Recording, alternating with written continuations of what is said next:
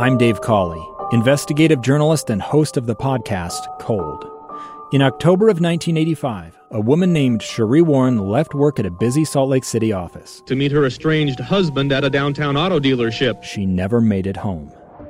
Sheree's car surfaced weeks later in Las Vegas. In the parking lot of a hotel casino. No one knows how it got there. Strange. It was strange. Both Sheree's estranged husband and her boyfriend raised suspicion for investigators. I kind of thought that he might have done something. But no arrests were ever made.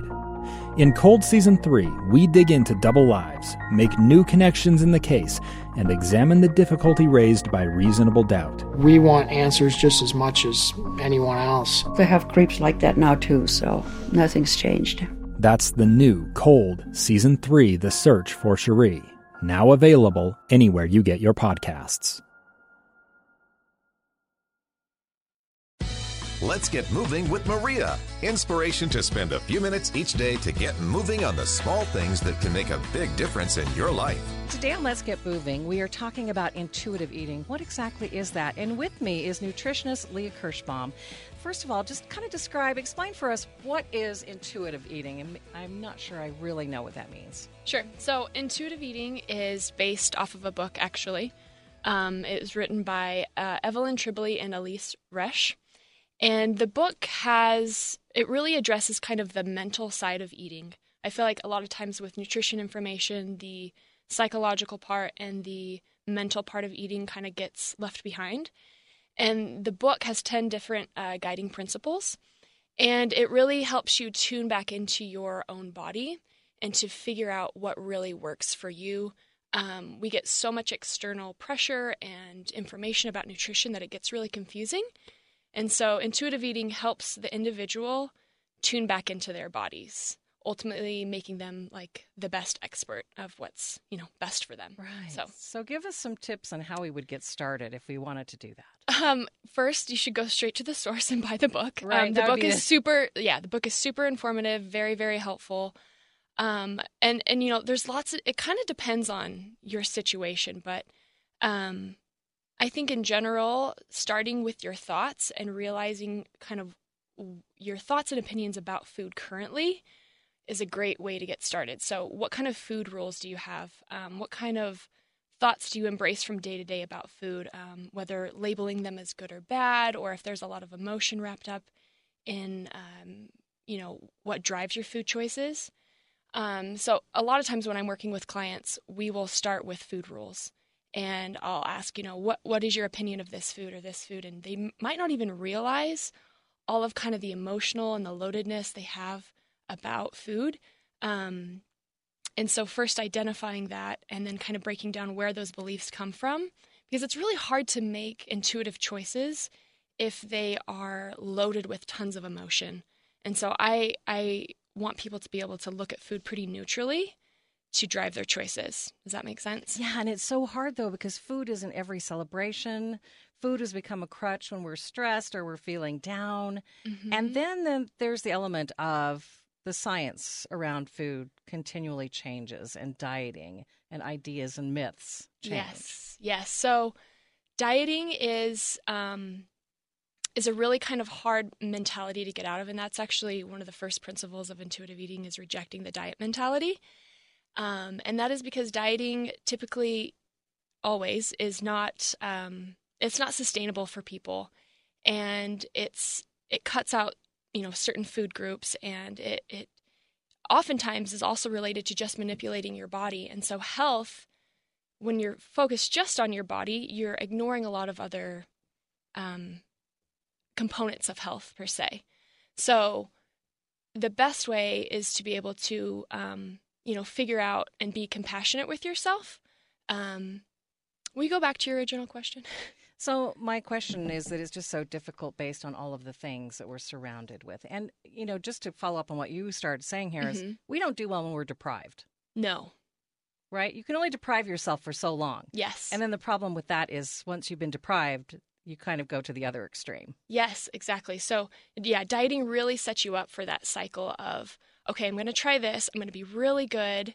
I'm going to eat perfectly. And then it sets you up to maybe binge or emotional eat because eating is eating is everywhere. And, and it is part of celebrating and it, it is an emotional experience and i think that that's okay um, i think that um, when you can recognize that and and realize that that cycle isn't working for you and realize that there's so much to health more so much more to health than just you know um, nutrition that we eat for a lot of different reasons that that helps right kind of loosen the reins a little bit and allow you to be human because we have so much nutrition information out there, but a lot of it doesn't really include what it means to be a human and eat, you know?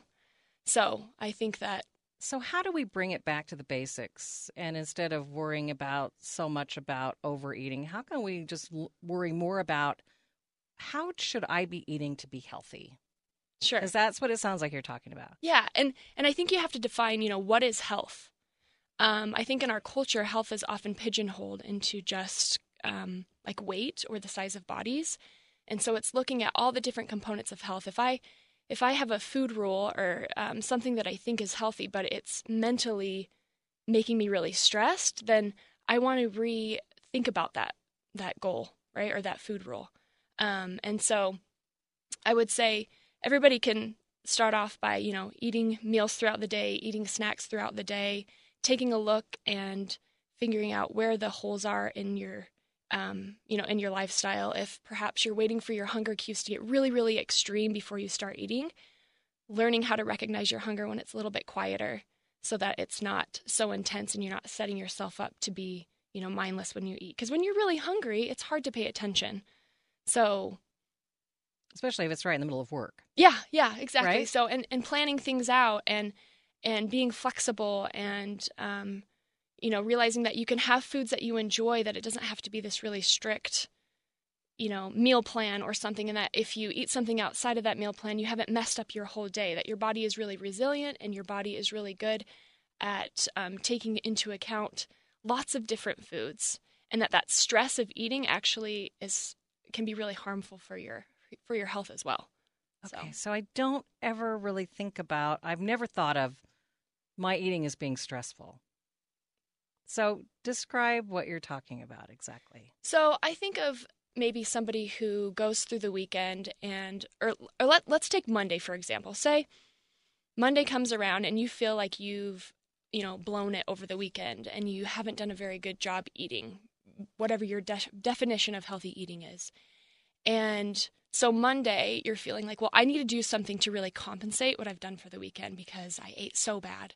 And so it's like, um, then you're you starving know, yourself on Monday. Sure. Then you're starting starving yourself on Monday, and you're kind of setting yourself up to repeat that cycle throughout the week. And, and fail. so that that's a stressful mindset, right? Where it's like, ah, I shouldn't have eaten this food, or I, I should have eaten that, and and I have no self control, and you know that mindset is really stressful because if you're always trying to eat perfectly, then you're going to always feel like you're messing up because there's so many messages around eating in general in our culture that say, eat this, don't eat that. And so everybody is relying on kind of these external rules instead of tuning in to say, well, what do I like? What actually feels good to me?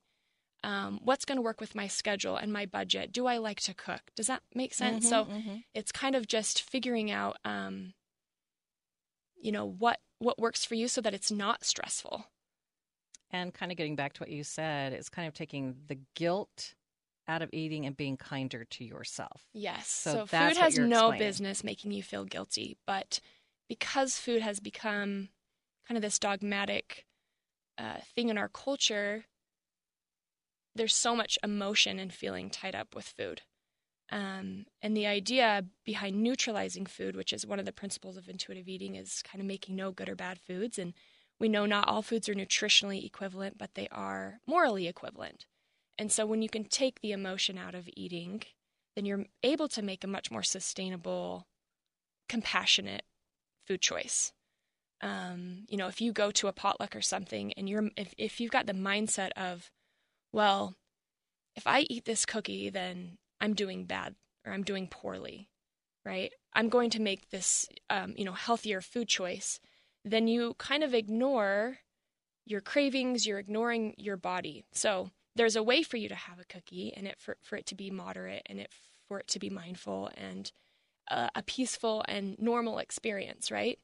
Um, and then there's a way to set yourself up where you maybe go to that same potluck and there's desserts available and um, you overdo it because you never let yourself have those kinds yeah, of foods. I never get these desserts, right? Yeah, yeah. And I so, never have this. I've got to try this one and this one, this one because I never get these. Yeah, and the, the idea of neutralizing foods is is so powerful for people because you take away all that stress and you're actually able to connect with yourself and figure out, okay, what do I actually want in this moment? And that's sustainable and that is compassionate um, and flexible and fits into people's lives really nicely. So Right, because you probably actually don't want six desserts. You know how you're going to feel after you eat. them, sure, yeah, right? uh huh, exactly. Okay, so let's talk about how just a few simple things to help people change the way that they're thinking. And you said the first thing would be to kind of analyze the way you see food. Yes. So how do they go about that? So I have people make a just actually make a list of rules. So if you have a rule of well, I can't eat past seven o'clock, or if I've had a dessert, I have to earn it by going to the gym. Just start off by actually writing those rules down and thinking about where they come from and how they're serving you or how they're not serving you. So if they're not serving you, then the next step would be, well, how can I kind of rebrand this or give myself permission to um, break some of these rules? And how might that improve my life? So if I have a rule that says I can't eat past seven o'clock because it's going to make me gain weight, right? Um, which is not true. I'm just saying if you have that rule, Right. um, then it's like you get to rebrand that and say, I do have permission to eat past seven. Um, my body is not, my body can handle that. My metabolism doesn't stop working at 701. Um, and you just kind of take that rule and, and you put it under the microscope a little bit and say, how is this serving me? How is how is this making food more loaded for me? And let's let's rebrand it and make it a more positive, compassionate, uh, you know, rule, or just get it, get rid of it completely. Mhm. But I think it starts with kind of rebranding the thoughts and Right. renaming them. So in a perfect world that we Mm-hmm. don't live in, how should we look at food? How I- should we be thinking about food? I think food should be viewed as something enjoyable. It should be nourishing. It should be satisfying.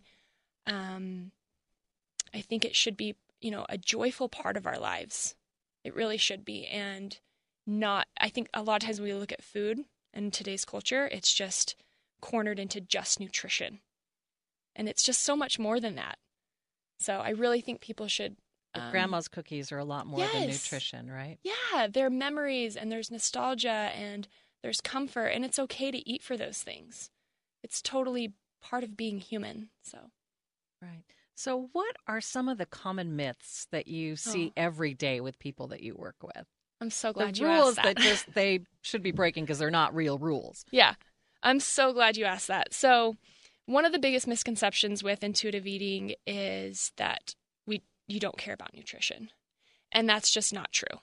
So, um, you'll say, you know, people might hear intuitive eating and think, well, if I intuitively ate, I would be, you know, going through the Taco Bell drive-through every day, or I would just be eating cookies all day, um, and and that's just not true. And so, um, you can care about nutrition and intuitive eating, um, but a lot of times you have to rebrand your thoughts to begin with before you can start focusing on nutrition. So, um, That's why you said those are the first two steps: Yes. analyzing and rebranding. Yes. So yeah, you definitely can care about nutrition with intuitive eating. The last chapter of Intu- one of the I think it's might not be the last chapter, but um, is gentle nutrition. So that's one of the the principles of the book, and they I think they kind of save that to the end because if you focus on nutrition at the beginning, a lot of people's thoughts are so kind of rigid and fearful about nutrition, and so learning to look at nutrition in a more gentle way in a compassionate way is totally part of intuitive eating. Um, another myth about intuitive eating is that it's it's not a weight loss diet, and it's not a diet at all. Um, it's meant for everyone, but a lot of people think, well, if I do an intu- intuitive eating, you know, this is going to be like a weight loss intervention, and intuitive eating completely takes the weight part out of it, so that you're just focusing on health because there's a lot more to health than just your weight. So, um, But if you're eating in that way, you will be healthier and probably will be within the guidelines for your weight, right? Sure, and and and I think that's one of the things that I want people to understand is bodies come in all shapes and sizes and you can't you can't look at someone and determine their health status based on their body size. You just can't. And so intuitive eating really helps you focus on um, looking at all different parts of health. So, but people often come to me and say, you know, you know, is this a diet? Like, will I will I lose weight on this? And my answer is, I don't know. You might gain weight, you might lose weight, you might stay the same. Um, but we're gonna try to put weight on the back burner while we do this. Um, so yeah. Oh, and I kind of brought up the other, the other um, misconception of if I intuitively eat, I will just be eating, you know, X food all of the time. And for some people, it might feel like that at the beginning because there's a phase that you have to go through where you kind of learn to quiet and um, reduce the power that so many foods have. And so you might need repeated exposure to a certain food so that it becomes more neutral. But I promise that at some point, those foods will become less appealing to you and you'll be able to moderate them much more which is such a cool part of intuitive eating is going through that process and being like i can have um, some kind of dessert food or something in my house and not even think about it and it's just there be- and where before it might have been you know you just know it's there and it's kind of you know uh, looming over you and you're just thinking about it all of the time and so it really neutralizes that right. Awesome. I mean, I can. I love Cheetos, but I can only eat so many Cheetos. Yeah. you know, and I think Cheetos kind of what you're talking about is um, my favorite dessert used to be those Dunford chocolate cake donuts, Uh-huh. and I used to think I could just eat them forever until I worked in a bakery, Mm. and then suddenly. I didn't want to eat them at all after because after you eat so many, right, it neutralizes the food and suddenly, hey, it's there, I can have it when I want to, but I don't have to have it. Yep. No, that's an awesome personal experience. And that's exactly what I see happen in a lot of people is they're like, "Oh my gosh, like I don't want it anymore." And you know, it's not about not having those foods. It's just about having a really good relationship with them and a peaceful relationship with them. So, Okay, so let's go back to listening to your body. yeah. I'm not sure that's very easy because we have, well, a lot of us have just been eating whatever we want and probably overeating. So how how do we pay attention to what our body's really telling us? Yeah. How do we start with that? Sure. That's a that's a long answer. I know, I right? give you- no, no, you're fine. It's a it's a really good question. So, depending on your experience, you may or may not have really understand how your hunger and fullness cues feel like or what, you know, feel like to you. We And know when we've overeaten because we can barely Sure. breathe, right? Sure. Or we feel like we're going to be sick. hmm So one of the first questions I ask people is, you know, do you even know what your hunger and fullness feel like? Um, and do you only know what it feels like at both extremes? Do you only know what fullness feels like when you're really, really stuffed, and what hunger feels like when you're just famished? And so the the idea is to start one. I think eating consistently throughout the day is going to be it's going to set up your body the best to kind of get in a rhythm of hunger and fullness and know what to expect. So, if you've been dieting and you've gotten to a point where perhaps you've ignored your hunger cues completely, right? Because maybe it's, you know, a certain time of the day or you've already hit your calories, then, and you're like, well, it doesn't really matter that I'm hungry, I'm just not going to eat, then it's going to be a little bit harder to to tune in if you've if you've dieted a lot. And and it's totally possible, but you just start practicing and you just start listening. And so I think that's the key is to just start really listening to your body throughout the day, which is hard if you're busy and you've got a job and and you're doing things, but you have got to reconnect with your body. Um, and so you can kind of check in before a meal time and say, okay, where on a scale of one to 10 is my hunger? If 10 is really, really full and one is starving and five is neutral or somewhere in the middle, where would I think that I land on that scale? And kind of notice where you are to begin with when you start a meal. And then after the meal, you can check in and say, okay, now where am I at? And just kind of practicing getting to know, you know, how you feel at certain times of the day, because your hunger and fullness are going to change from day to day for sure. And then you can notice what kind of like thoughts impact your hunger and fullness. So if you're feeling really anxious about something, it might be di- more difficult to feel your hunger, or if you're really stressed. Um, and and you know, if you're having a hard time, that's why I think working with a professional can be really helpful. Um, is because it can be a scary experience for people to actually honor their hunger whenever they're hungry because there might be a lot of judgment associated with that. And so having someone to kind of hold your hand and explain to you that it's okay to eat when you're hungry, it's okay to feel fullness, it's okay to go through that process can be helpful. Um, but yeah, I would start off just by listening, um, listening before and after a meal, and then eating consistently. So if you go all day long and then you only eat in, in the evenings, that's really going to throw off your hunger and fullness as well. So eating, you know, three meals a day, maybe a couple snacks in between every three and a half to four hours. And that might feel like a lot to some people. Um, but I think that's kind of a general guideline for people to start. All right. Anything that you'd like to add that maybe I've failed to mention? Oh man, um, you know everyone has their own eating and eating experience, and I find that I can anybody that I meet to talk to about intuitive eating, I can get into a conversation about, and they have such a unique experience, and so I just want everybody to know that you know your needs are going to different differ from the people around you, but um, there is a way to feel peaceful about food, to um, not be stressed about food, and everyone's capable of doing it and it just takes practice and time and maybe some you know unlearning of common beliefs but i promise it's really worth it and it's awesome and i love seeing people come into my office and just kind of feel like this relief of oh i don't have to diet anymore or i can be my own expert because i think it's so much just about reestablishing trust with yourself and um, that's difficult when you've been relying on external sources for so long and so I think that's kind of the whole point. And, and intuitive eating like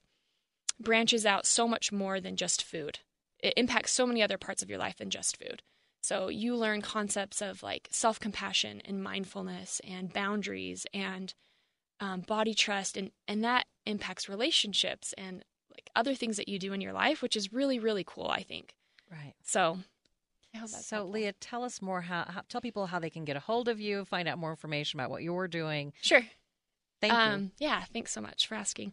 Uh, I have an office in Mill Creek, and I see people one on one. I see people, people virtually and in office. I have an Instagram. It's called Body Meets Food, and you can tune in there for um, just posts about intuitive eating and tips and um, my email is leah at bodymeetsfood.com, and you can email me if you want a session or have any questions. I'm I just love talking to people about this stuff. So, all right, great. Thank you so much. Yeah, thanks so much for having me.